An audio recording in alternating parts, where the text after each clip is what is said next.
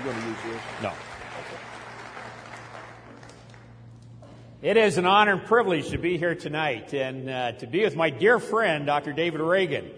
And we've had the privilege uh, of doing eight uh, television specials together on Lamb and Lion Ministries, and it has just been an honor and privilege to be with this man. I mean, uh, for those of you who support Lamb and Lion Ministries, there is not a greater ministry that you could support, and I commend you for it. Well, we're going to have an exciting weekend, and uh, as we begin tonight, I want us to think together concerning a world of religions and what makes Jesus Christ so unique. I was speaking at the University of Vienna in Austria, and a graduate student raised his hand. He said, Dr. Carlson, he said, let me ask you a question. He said, Why are you Christians always sending missionaries overseas? He said, Why don't you just leave people alone? He said, They're happy. They have their own society, their own culture, their own religion. He said, Ultimately, all roads lead to God. He said, Why are you sending missionaries overseas? You know, that's a good question to ask ourselves today. This ministry supports missions around the world. But have you ever stopped to ask yourselves the question, what is so unique about Jesus Christ, different from any religion, that you do that? In 1980, I was working on the Cambodian border in Thailand. At the time, we had some 300,000 refugees caught in a no man's land. As you may remember, after the Vietnam War, we had what came to be called the killing fields of Cambodia. The Khmer Rouge, the Pol Pot regime, murdered nearly 2 million of their own people.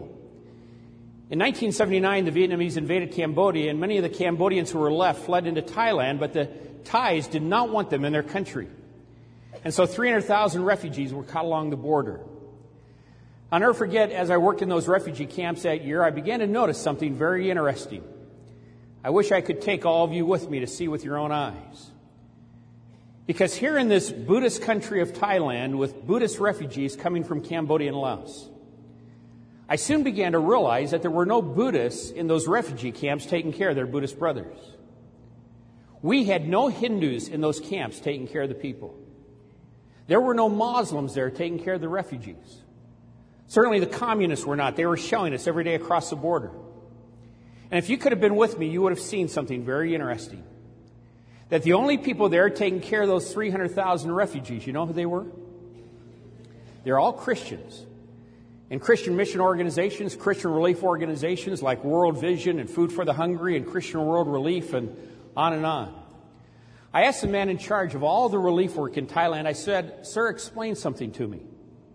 I said, Why? I said, Why in a Buddhist country with Buddhist refugees are there no Buddhists here taking care of their Buddhist brothers? And I'll never forget the man who had lived in Thailand for 40 years. He looked at me and he said, Ron, he said, Have you ever seen what Buddhism does to a nation or a people? He said, Buddha taught that each man is to be an island unto himself. Buddha said, if someone is suffering, that is their karma. And you are not to interfere with another person's karma because they are purging themselves through suffering and reincarnation. Buddha said, you are to be an island unto yourself. He said, Ron, the only people that have a reason to be here today taking care of these refugees are Christians who understand the value of human life. That these people are so valuable, created in the very image of God. So valuable that Jesus Christ died for each and every one of us. He said, You find that value for human life in no other religion, in no other philosophy but Jesus Christ. Dr. A.W. Tozer, in his classic work, The Knowledge of the Holy, makes this statement in the introduction. He says that the history of mankind will positively demonstrate that no society or people has ever risen above its religion. And he says man's history will show that no religion is ever greater than its concept of God. What Dr. Tozer was saying was this that what a person thinks about God, what your concept of God is tonight, it will directly determine how you live in regards to your value of human individuals, your basis of morality, even your standard of living. You know, if I could take you with me around the world this evening, we could quickly discover what a person's religion and concept of God produces in everyday life and what is so unique about Jesus Christ. If we were to go, for example, to that great subcontinent of Asia, the country of India, Do you know in India this, evening, think about this, folks. Do you know there are more people in India than in all of Africa, South America, and Australia combined? Do you know those three continents put together do not have as many people as the nation of India? Over 1,000 million people in India tonight. Now, in India, the basic religion is known as what? It's known as Hinduism. And in Hinduism, the basic concept of God is what is known as monism or pantheism. Now, in Hinduism, they teach that everything in the universe is God. They say that the stars are God, the clouds are God, the trees are God, the dirt is God, you're God, I'm God. Everything is God, and God, by definition, is impersonal. Now, I want you to think with me this evening. Dr. Tozer says what a person thinks about God will determine how they live. If everything is God and God is impersonal, if the dirt is God and you are God, what do you become equal with? And one of the problems in India has always been this that Hinduism has never been able to raise the level of nature to the level of men and women. But it always ends up devaluing men and women to the level of nature. During the war with Bangladesh, refugees were flooding into Kathmandu, Nepal. Nepal, which is the only official Hindu country in the world. And they asked the foreign minister of Nepal, they said, Sir, why are you not caring for these refugees flooding into your country? His reply, which was recorded in the United Nations Journal, was simply this. He said, quote, he said, What reason on earth do we have to care for these people? What reason on earth? if they're all equal with dirt. The United Nations reported that last year India grew enough grain to feed its entire population and export. But the United Nations also reported that last year between one fourth and one third of India's grain crop was eaten by rats. In fact, you may have seen the Discovery Channel program last fall on the rats of India, in which they now estimate that there are three times more rats in India than the population, nearly three billion rats, not mice, rats, which last year consumed nearly a third of their grain crop. But as they pointed out, because of their religion and their concept of God, they will not kill the rats because it may be somebody's reincarnated uncle or aunt. And so sadly, many of the children starved to death on the streets. You see, friends, as you go around the world, you quickly discover that most of the world's problems tonight are not simply economic or technological, but they, in fact, are basic spiritual problems based upon what a person believes about God. The ultimate goal in India is to achieve a spiritual transcendence, where one finally osmoses and merges into this impersonal universe they call God. I was speaking in Kuala Lumpur, Malaysia, and you can go just north of capital Malaysia to the famous Batu Caves. And I watched there as the Hindus would go into their meditative trance. And then the Hindus would take these sharp skewers, they're like sharp knitting needles about 12 inches long, and I, I watched as they would first take their tongues and they pull out their tongue as far as they could, and then they would jab the knitting needle down through the middle of their tongue so they could not pull it back in their mouth. I then watch as they take another sharp skewer and they'll jab it through their jaw and they'll pull it out the other side. And then I watch as they took long metal poles, three to four feet long, with big fishing hooks on the end, and they'll dig these into their flesh on the front and on the back of their bodies. And as the weight of these metal poles tear their flesh, the Hindus are then required to climb 272 steps up to the Batu caves, where they go in and they bow down and worship the idol of the python, the serpent, the snake, seeking to gain penance and forgiveness so that somehow they might become part of this impersonal universe which they call God.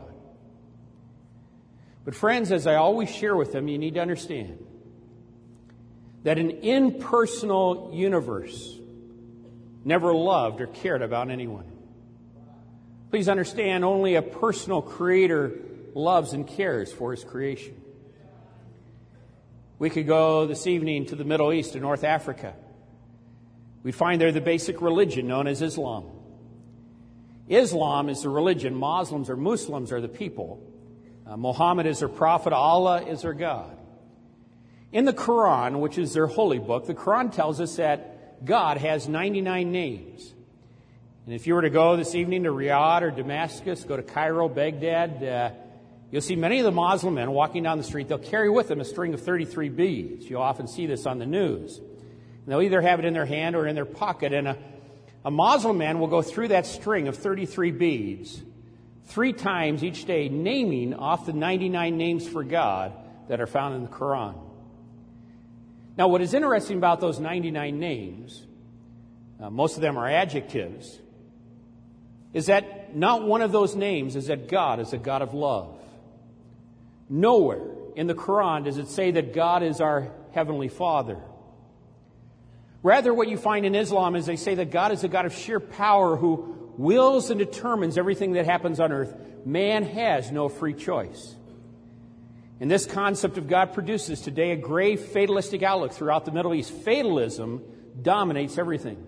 You hear the Muslim repeatedly say, Allah wills, whatever Allah wills, man has no choice. I lived and studied for two years in the Middle East. When I was a student at Jerusalem University College in Israel, I spent almost every weekend in the Gaza Strip with my Palestinian friends. I'll never forget one weekend I was in a Palestinian village up in the hills above Gaza, and Saturday morning I went down to the creek to get drinking water for the family I was staying with, and I'll never forget here was a man going to the bathroom in the creek, and about five yards down the creek, another man was getting drinking water for his family. And I said to the man, I said, Sir, I said, uh, don't you know you'll get dysentery, uh, hepatitis, uh, amoeba, typhoid, uh, cholera, you know, something. And with that fatalistic stare, which is so common in the Middle East, the man looked up to me and he said, Whatever Allah wills. If I get sick, it's Allah's will. If I die, it's Allah's will. Allah determines everything. Man has no choice. I was speaking in Eritrea, northern Ethiopia, just before the civil war broke out between Somalia and Sudan there. In Asmara, the capital, some of the worst poverty I've ever seen in the world. That Muslim capital, no sanitation, human waste, lying in the streets, children playing in it, four or five flies sucking at the mucus of their eyes. The children are so used to it, they don't even brush the flies away longer. And you say the Muslim, why don't they clean it up? They say, why should we? Allah wills and determines everything. Man has no choice. When a Muslim prays, you know, he prays five times a day facing Mecca in Saudi Arabia. Now, the reason a Muslim prays five times a day facing Mecca is not only to show his allegiance to Arabia, but you see, in Islam, they say that man was not born with sin, but man is merely forgetful. And so a Muslim will pray five times a day to help him to remember to do the laws and the commands of Allah. You see, in Islam, a Muslim cannot know God in a personal relationship. In Islam, they say that God is so transcendent, so far removed that a Muslim can never know God personally. For the Muslim, he is told he can only know the laws of God, the commands of God that have been given through the prophets, but he cannot know God himself. And that's why if you ever hear a Muslim pray in the mosque on Fridays or in daily prayers, they always pray the same words. The Muslim will always pray, God, have mercy on me. Now, the reason a Muslim will pray for mercy five times a day is because he does not know the grace of God. A Muslim does not know that God is our Heavenly Father who loves us, who's provided a Savior for man's sin. For the Muslim, he is told in the Quran that on the day of judgment, Allah is going to weigh his good and bad deeds in a balancing scale. But he's never quite sure he's doing enough good deeds to outweigh the bad, and so he pleads for mercy five times a day because he does not know the grace of God. Let me also say this since 9 11, and especially right after 9 11, I was so deeply disturbed by so much of the nonsense I heard on cable television, even coming from our political leaders, that said that Christians, Jews, Muslims, we all worship the same God just by a different name. Anybody ever heard that one before? Folks, don't ever equate the God of the Bible with Allah. Allah is not the God of the Bible. All you have to do is study Islamic history as I did. And you soon realize that not only in reading the Quran is Allah completely contrary to the God of the Bible, in his attributes in nature. But if you study history, you find that when Muhammad was born in the 6th century there in Mecca, the Kaaba, where they make the annual Hajj, already existed. The Kaaba there with the black cubicle building. And every year the Arabs would make a pilgrimage there because they had set up there in the Kaaba before Muhammad was even born 360 tribal deities. Each of the tribes of Arabia worshiped a different deity. The tribe that Muhammad was born into, the Quraysh tribe, they were devoted to the worship of the moon god whose personal name was Allah. What Muhammad did, he went into Mecca and told the other Arab tribes that they were to destroy their tribal deities and make his tribal deity, Allah, the moon god, the supreme deity. Read your history. They drove him out of Mecca in 622 AD. It's interesting to me when I talk to Muslims, they like to tell you that Muhammad was a great prophet. Folks, the Arabs never accepted him as a prophet. They drove him out of Mecca. In 622 AD, he fled for his life 280 miles north to Medina. And in Medina, there was a large community of Jews and Christians. He sought to gain their favor. And when they turned and said that they would not accept him as a prophet, you see this radical shift take place in the Quran, where Muhammad turns against the Jews and Christians. In fact, one of the most famous stories in Islamic history is the day that Muhammad rounded up 900 Jewish leaders in Medina, had them beheaded, their bodies thrown into a ditch and set on fire. Now, understand that Muslims believe that Muhammad was the perfect example as to how Islam was to be lived out. When you see the hatred of the Muslims against the Jewish nation today and hear Ahmadinejad claiming that it is his goal and desire to wipe Israel off the face of the earth, understand he is following what he believes is the perfect example, Muhammad himself, who in one day beheaded 900 Jewish leaders. And after seven years in Medina, Muhammad raised up an army of 10,000 men. And having received revelations from a so called angel of light that any of his warriors who would die in a holy jihad fighting in the cause of Islam, if they were to die in jihad, they would receive 72 black eyed virgins to serve their desires. He led them back to Mecca in 629 AD. They laid, laid siege to Mecca and told the people they either convert or die by the sword. That is why today on the flag of Saudi Arabia, what do you have? You have the Islamic sword with the words, There is no God but Allah, Muhammad is his prophet. It became known as the religion of the sword. And after he had destroyed all the other tribal deities, he made his tribal deity Allah, the moon god, the supreme deity. That is why, folks, what do you find today on top of every mosque, every minaret around the world? What sits on top of every mosque? A crescent moon. You ever wonder why they put the moon on top of the mosque? It's fascinating. I ask Muslims all the time. Why do you have the moon on top of their mosque? They have no idea. It's because Allah was a pagan 7th century moon idol. Folks, never equate the God of the Bible with a pagan moon idol. God doesn't share his glory with pagan idols. But you go around the world. One of the basic religions we find universally around the world is a religion known as animism. Animism is the belief that spirits animate or indwell nature. They live in the rocks, the trees, the rivers. I wish I could take you with me tonight to a typical animistic tribe. During the 1980s, my family and I were missionaries in Southeast Asia. And if I could take you with me, for example, down to Irian Jaya next to Papua New Guinea, and we were to walk, for example, into the Dani village, you'd all notice something immediately. The first thing you notice when you walk into the village is, first of all, very few of the women have fingers. See, every time someone dies in that village, the women are required to take a mallet and chop off another finger at the knuckle, seeking to appease the evil spirits in nature. When someone dies in that village, they'll first take the body and they put it up on a bamboo rack in the hot, humid sun. They let it rot for three days until the maggots are crawling all over it. And then you'll watch on the fourth day as the people of the village will go and eat the flesh and the maggots until they often vomit for days afterwards, seeking to appease the evil spirits in nature.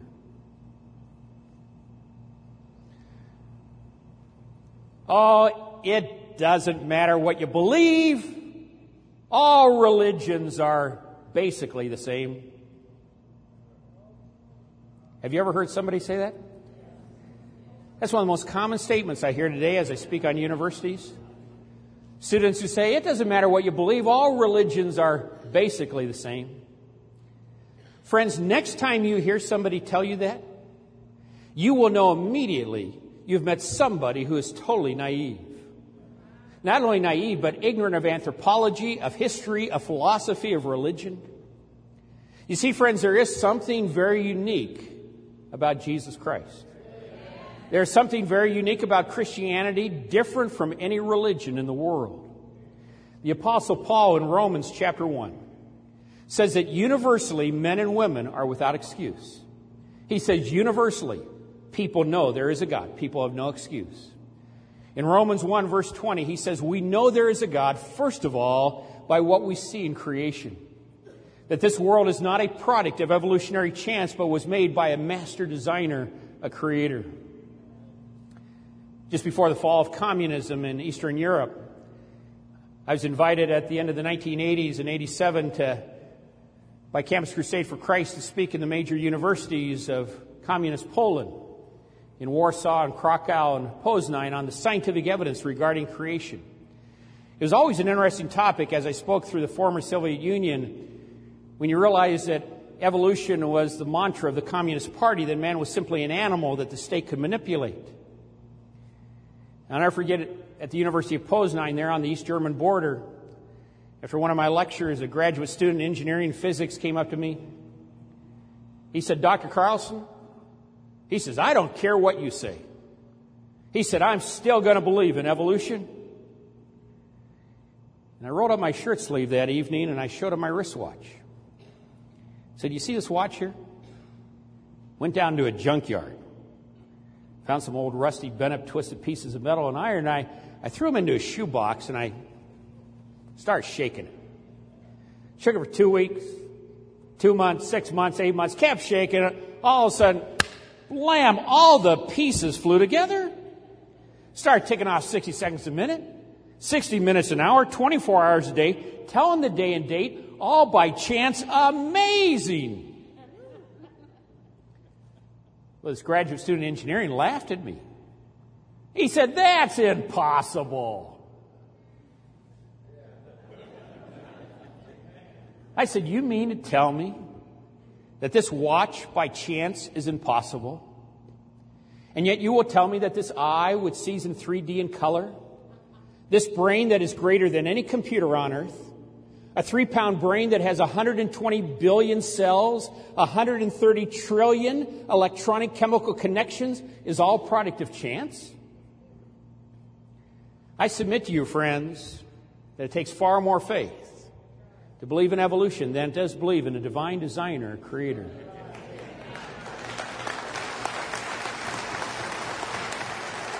It's no wonder the Bible says only a fool would say in his heart, There is no God. But Paul goes on in Romans chapter 1, verse 19 to say, Secondly, we know there is a God, not only by what we see in creation, but he says, We know there is a God because God placed in the heart of every person a desire to know him. You know, it's very interesting, folks, that no matter where you go in this world, no matter how sophisticated or primitive the society, people have a desire to know God. Now, where do we get that desire? If we are simply products of impersonal chance? But you see, God, who is personal, created us as personal beings to live in a personal relationship with Him. But Paul goes on the New Testament to say, thirdly, we know there is a God because God has broken into human history. God split history into BC and AD, and He personally revealed Himself to us. I just got home this last month from Cuba, and I've been in Cuba on three different occasions, and we've had the privilege of training now over 3,000 Cuban pastors and church leaders all over the island. And we need to be praying for our Cuban brothers and sisters.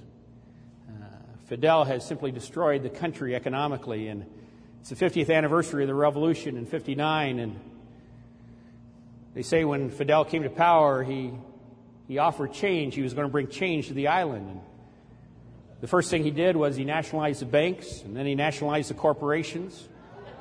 Now everybody gets paid by the government. And everybody gets paid. It doesn't matter whether you're an electrician, a carpenter, a pastor, a teacher. Everybody gets $12 a month. That's what they live on in Cuba, $12 a month. And they give you a ration card. Each person's allowed five pounds of beans and five pounds of rice a month. That's what they're living on. Most Cubans are down to rice and beans once a day. Socialism has destroyed the country. America better wake up.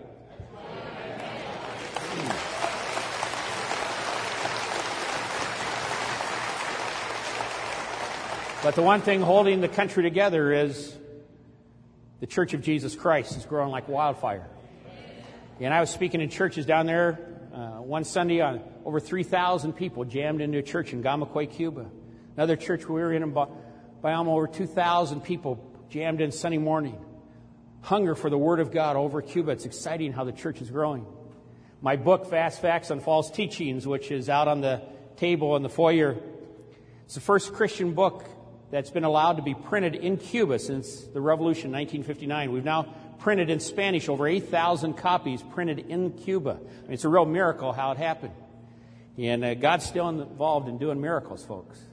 First time I uh, went into Cuba, uh, they had invited me to speak to 250 key pastors from 14 different denominations.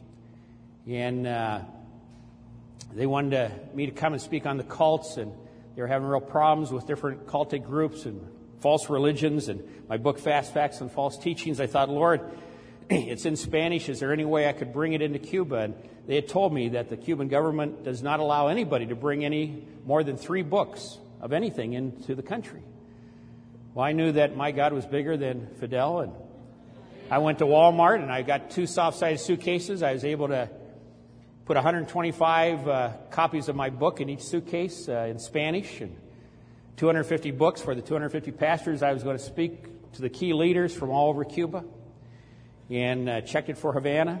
Got to Havana, the carousel went around, old Russian carousel, and my suitcase with my clothes came off. Everybody else's suitcases came off. They were going through customs, and I could see the Cuban soldiers were opening everybody's suitcases, going through everything, looking for any anything they weren't allowed to bring in. And I'm thinking, Lord, I don't know how you're going to get 250 books through the Cuban soldiers. Finally, the carousel stops, and my two suitcases with the 250 books never came off.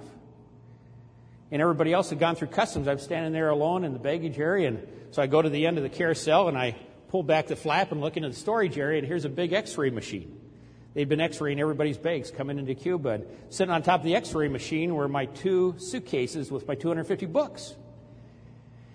And as I'm thinking to myself, now what would Dr. Reagan do? you know, I thought he'd probably go get the books. And I'm looking under there and I'm looking back there and it was one of those God moments. You know, we have a lot of God moments. And it happened to be 12 noon and, and the Cuban soldiers who had unloaded the plane, uh, they had left for lunch and there was nobody back there. And I'm looking around, there's nobody there. And I thought, well, they just probably forgot to put them back on the carousel. I got down on my hands and knees. I crawled through the opening, ran back, grabbed my two suitcases off the x ray machine, threw them under the opening, crawled back under the hole, pulled up the handles, and I, here I got three big suitcases now. And the, there was a partition. They had not seen me do this, and the soldiers on customs were on the other side of the petition. I come walking up, and when I come walking up, the Cuban soldiers are visibly angry at me. I mean, visibly mad. And I'm praying the whole time, God, I don't know how you're going to do this. And just praying, somehow, God, you're going to have to help me. And I walk up, and they are physically angry. And what they were angry about is I had delayed them from going to lunch. And I walk up, and they said, Hurry, just go, get through. And I just walked right through. They never looked at my suitcases.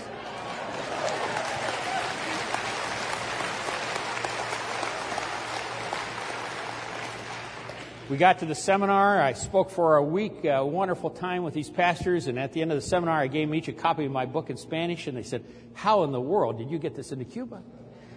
And uh, I got to tell you real quickly what happened. It got started being passed around Cuba, and they said, We'd like to print this.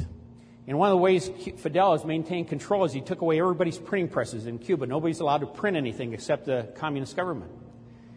But there's one church uh, that's been allowed to have a little printing press in their basement for Sunday school material, and the communists are aware of it. And, and so the pastors, real brave Baptist pastors, they, uh, they said, We want to print this. And I got the plates down to them, and, and uh, they started buying up all the paper in Cuba. They wanted to buy up 200,000 sheets of paper, and I had sent them down money to buy up the paper, and they were buying up all. There's not a lot of paper in Cuba. Well, it wasn't long before the communists discovered somebody in Cuba was buying up all the paper. They traced it to these three pastors, and they called them to Havana to the communist headquarters. And the pastors assumed they were going to be thrown in jail. They had spent a lot of time in jail, and they were called before the Minister of Religious Affairs, Fidel's right hand person for the last 50 years. And they decided to take an aggressive stand. They handed him a copy of my book in Spanish, and they said, This is what we want to print the head of religious affairs for the communist government starts thumbing through my book. I got chapters on cults, world religions, evolution, atheism. And they're looking through, and all of a sudden he stops. And the head of religious affairs, Fidel's right hand man, he starts reading the book. They don't know what he's reading. The three of them are sitting in front of him. And for 45 minutes, he reads my book. Come to find out, it was another God moment. That afternoon, that very afternoon, the president of the Mormon church in Salt Lake City was flying in on a private jet with his two top officials from Salt Lake City. They've been trying to get Mormon missionaries into Cuba because Fidel hasn't allowed any new religions in that weren't there in 59. They were flying in that afternoon to meet with the Minister of Religious Affairs. He didn't know anything about Mormonism. He gets this book in the morning, he's thumbing through it, finds a chapter on Mormonism, sits there for 45 minutes and reads the whole chapter. That afternoon, folks, the president of the Mormon church, Gordon B. Hinckley, flies in to Havana, meets with the religious minister of religious affairs. Re- minister of religious affairs tells the president of the Mormon church, "You guys are a cult. We're not letting you into our country," and kicked him out.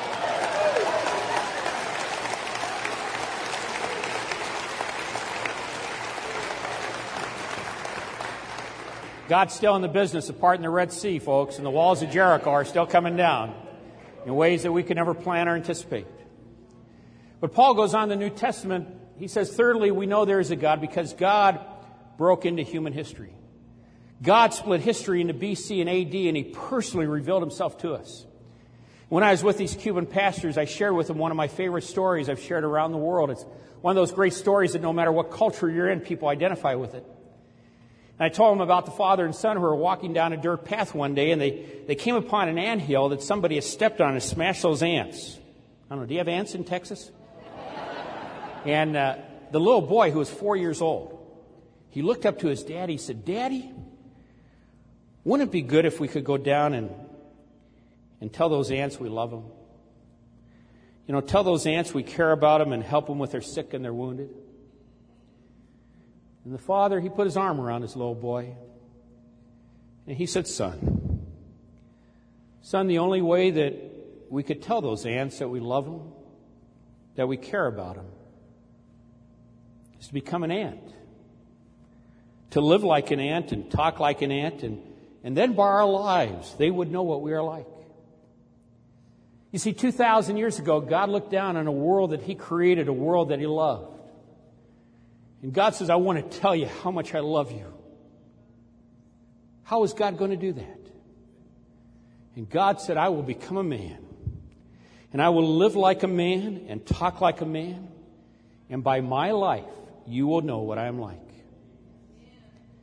But before he did this, he began to prepare the world for the coming of the Messiah through the Jewish nation by giving us in the Old Testament over 300 prophecies, 67 major prophecies, 270 minor prophecies and ramifications in the Old Testament concerning who the Messiah was going to be so there'd be no mistake. I was recently on a flight from Los Angeles to Auckland, New Zealand, and had been invited to speak in all the major universities of Auckland and Wellington and Christchurch uh, by the National Apologetic Society of New Zealand. And it's always interesting when you get on a plane for 11 hours to see who you're going to be sitting next to.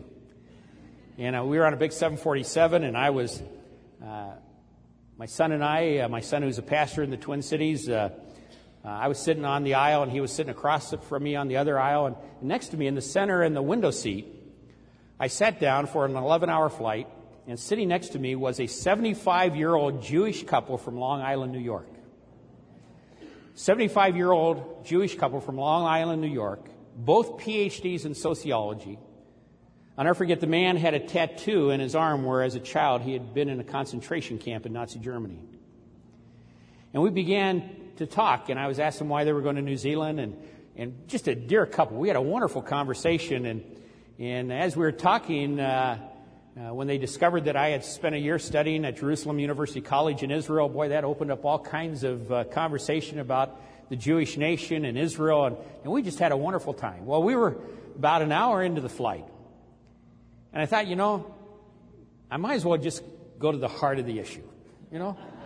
And they were a dear couple. We were having a wonderful conversation. And I, I said to them, I said, when they found out, you know, I told them what I did and, and who I was. And I said, Can I ask you a question I've often wondered? They said, Sure. I said, Tell me, I said, why is it so difficult for Jews to accept Jesus Christ as the Jewish Messiah? You know, figure I might as well just go to the heart of the issue. You know, why is it so difficult for Jews to accept Jesus Christ as Jewish Messiah? And Marty Goetz was talking about his own family.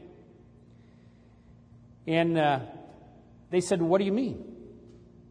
I said, Well, you know, throughout the Hebrew scriptures, the Jewish prophets gave us over 300 prophecies concerning who the Messiah was going to be so there'd be no mistake. They said, What do you mean? Well, I got out the Bible. And we started going through the Bible there. We had an 11 hour flight. we went to the Jewish scriptures. We went back to Genesis chapter 3. Genesis 3 tells us that this one who is coming is going to be of the seed of a woman. Now that was unique for everyone else was of the seed of a man, but this one would not have a human father. We then read in Genesis that Noah had three sons. What were their names? Ham, Shem, Japheth. Watch what God does. God eliminates two thirds of the nations of the world. And he tells us that through the line of Shem, he would bring his anointed. We then read in Genesis 11 and Genesis 17 that one from the line of Shem, out of the Ur of the Chaldees, one whose name is Abraham, says, Out of Abraham will come forth a Messiah, and it says, Through him all the nations of the earth will be blessed. We then read in Genesis that Abraham had two sons. What were their names? Isaac and Ishmael. Watch what God does. God eliminates 50% of the descendants of Abraham, and he tells us that through the line of Isaac, he would bring his anointed. We then read in Genesis that Isaac had two sons. What were their names? Jacob and Esau. Watch what God does. God eliminates 50% of the descendants of Isaac, and he tells us that through the line of through the line of Jacob, he would bring his anointed. In Genesis 49, we then read that Jacob had 12 sons. What were their names? the, the 12 tribes of Israel. Now watch what God does. God eliminates 11 twelfths of the descendants of Jacob. And he tells us that through the line of, through the line of Judah, he would bring his Messiah. We then read in Isaiah chapter 11, it says, One from the tribe of Judah, from the root and offspring of Jesse, out of Jesse will come forth the Messiah. We then turn to 1 Samuel 17, and it tells us that Jesse had eight sons. Watch what God does. God eliminates seven eighths of the descendants of Jesse, and he tells us that through the line of through the line of David, he would bring his anointed. We then turn over to Micah chapter 5, verse 2. Micah chapter 5, verse 2 says, This one who is coming, whose goings forth are from all eternity, he's going to be born in that little town of Bethlehem, less than 1,000 population at the time. We then turn over to Isaiah chapter 7, verse 14. Isaiah 7:14 says that a, a virgin shall conceive. Now, folks, that eliminates a lot of people. that a virgin will give birth to a son, and you shall call his name what? Emmanuel, God with us. We then turn over to Isaiah 9 6. Very interesting passage we read at Christmas. Isaiah 9 6 says, A child will be born, but that child is going to be a son who is given. And his name will be called the mighty God, the everlasting Father, the Prince of Peace. We then turn over to Isaiah 52 and 53. It says that he's going to be rejected by his own people, the Jews, but accepted by his enemies, the Gentiles. You know, folks, that eliminates a lot of Jewish leaders.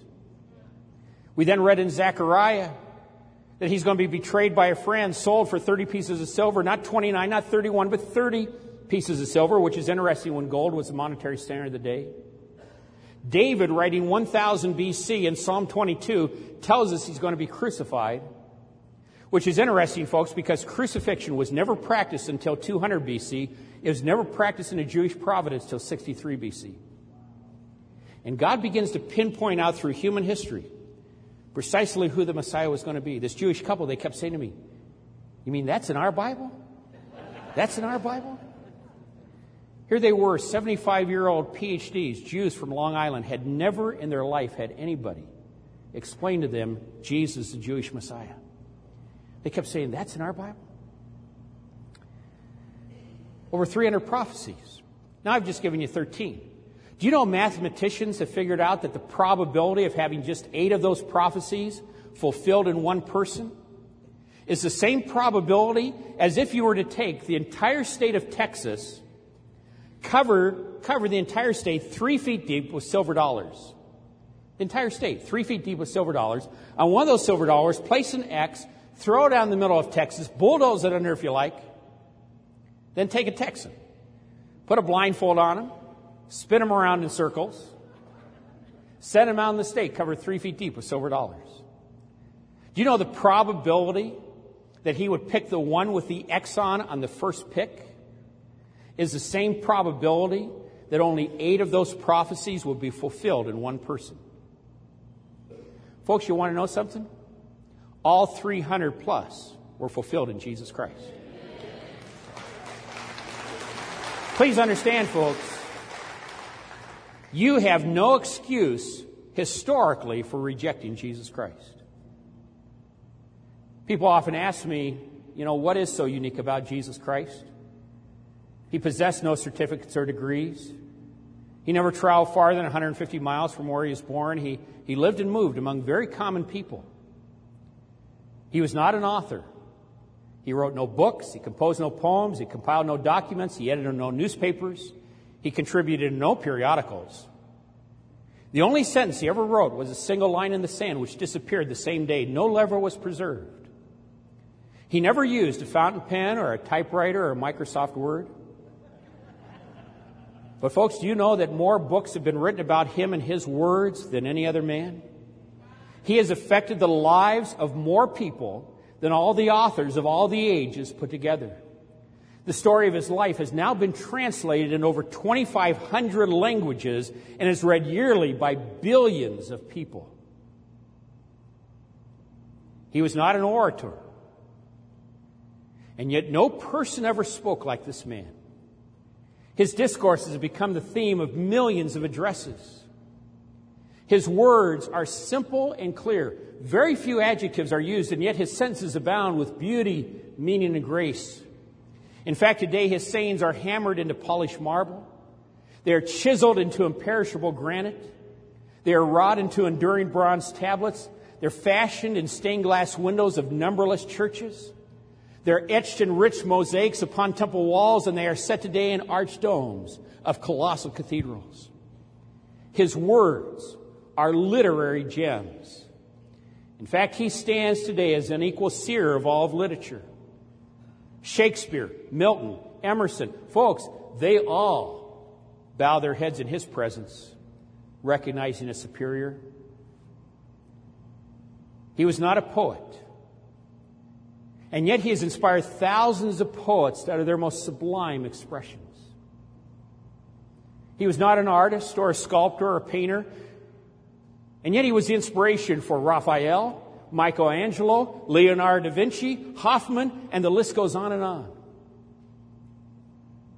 He was not a musician. And yet he was the inspiration for Mozart, Schubert, Beethoven, Mendelssohn, Bach, Handel, Marty Goetz, Jack Hollingsworth. Pretty good company. He was not a doctor. And yet he healed the sick. He opened blind eyes. He unstopped deaf ears. He cleansed the leopard. And folks, he raised the dead. He was not a statesman. You know, he never held nor aspired to official position. He did not delve into politics, but he did found a kingdom. He was not a general, and yet he became the conqueror of the world.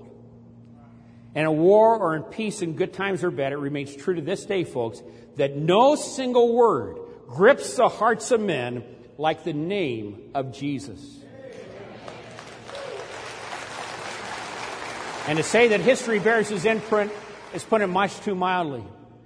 Lecky, the great historian, speaks without exaggeration when he declares, quote, he says, the three short years of Christ's active life has done more to regenerate mankind than any other influence that has ever been felt upon this earth. And if anyone here doubts that tonight, just try to imagine what it would be like in this world if the name of Jesus were to be torn from us and with it everything for which it stands.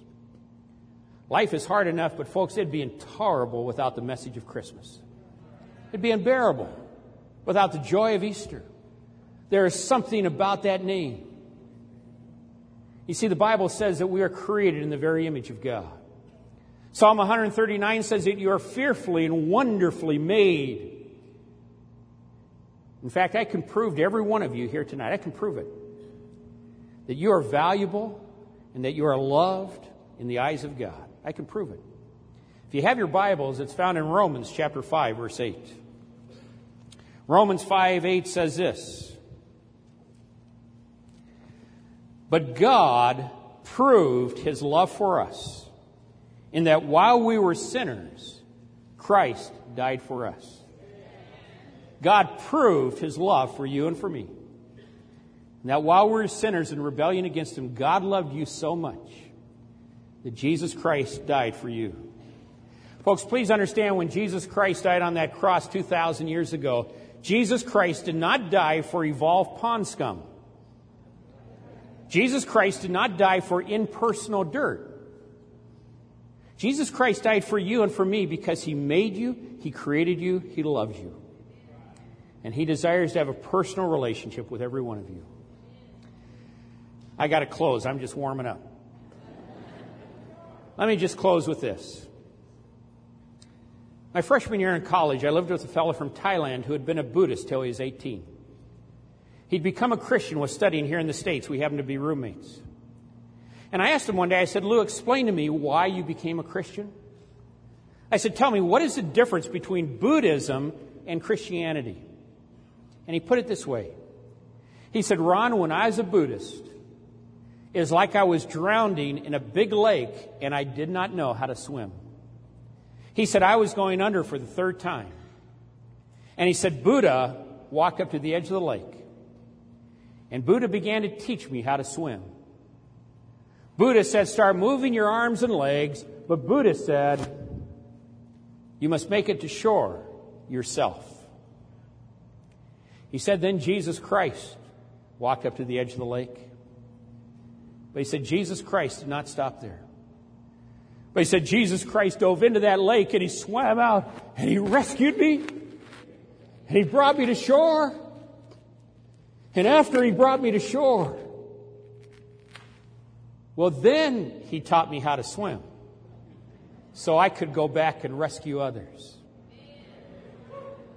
You see, friends, there's a vast difference as we conclude tonight between Christianity and any religion.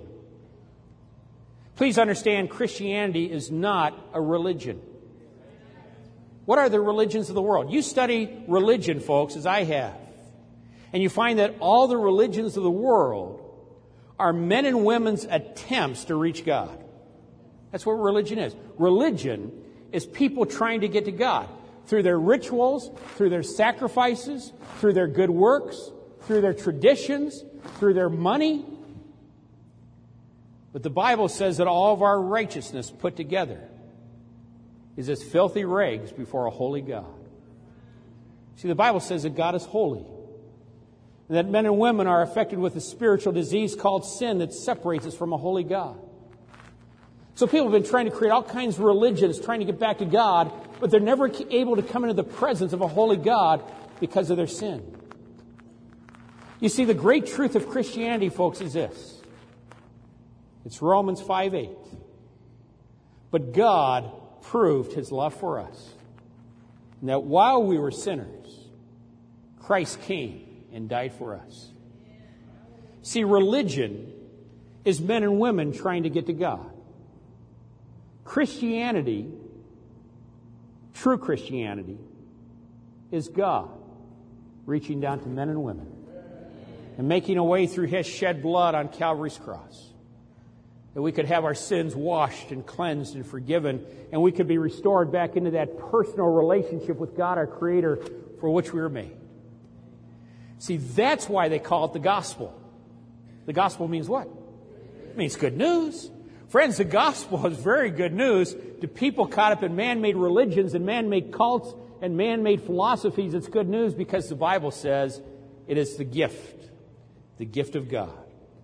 And why does the Bible say it's a gift? For two reasons. It's a gift because you cannot earn it, you cannot work for it, you cannot buy it. It's a gift. And why is it a gift? It's a gift because it's already been bought and paid for. When Jesus Christ took your sin, He took my sin. He nailed it to the cross. And He covered it with His own blood as the ultimate payment, the infinite sacrifice, once for all time, Hebrews 10.10 says. And Jesus said, It is what? It is finished. It is finished. And he stamped, paid in full. Paid in full. There was nothing more that you could do. He paid it all. And he says, I now have a gift. You can't earn it, you can't buy it, it's a gift. And he says, Anyone who will receive that gift by faith, he says, the old things will be washed away and behold, all things become fresh and new. As we begin this conference and close tonight, I simply ask you the question Have you received the gift that Jesus Christ bought for you? Let's bow in a word of prayer. Lord, we love you tonight. And we thank you for the tremendous good news of the gift. For God so loved the whole world that he gave his only begotten Son, that whosoever believeth in him should not perish, but have everlasting life. And Lord, I'd even pray tonight if there is any person sitting here tonight who has never invited Jesus Christ to be their personal Lord and Savior, if there's someone who has never received the gift that you bought for them, that, Lord, even in the quiet of this moment, they would open their heart to you and invite Jesus Christ to be their Lord and their Savior. And as our heads are bowed tonight, let me just ask you to close your eyes and examine your own life. In a crowd like this, there may be someone here who says, Ron, I don't know if I've ever personally received the gift. But maybe God's been speaking to your heart tonight. You've listened to Marty Goetz sing about his own testimony of discovering the gift. Maybe God's been touching your heart and you say, Tonight, I need to, for the first time, find the gift. It's as simple as a prayer. Prayer is talking with God, and where you're sitting right now, you might just quietly talk with God. He knows your heart, He knows your mind. And you might just simply pray this prayer with me, just quietly, just say, Dear Lord Jesus. Thank you for loving me so very much. Thank you for dying on the cross for my sin. And Lord, tonight I open the door of my heart to you. And Jesus, I invite you to be my Lord and my Savior. Wash me and cleanse me and forgive me of all my sin. This morning I want Jesus Christ to be my Lord and my Savior. Thank you for beginning a new life in me. Thank you for forgiving me of my sin. Thank you for the gift of your daily presence with me. Thank you for the gift of eternal life. Lord, may I love you more each day as you love me so very much. In Jesus' precious name, amen.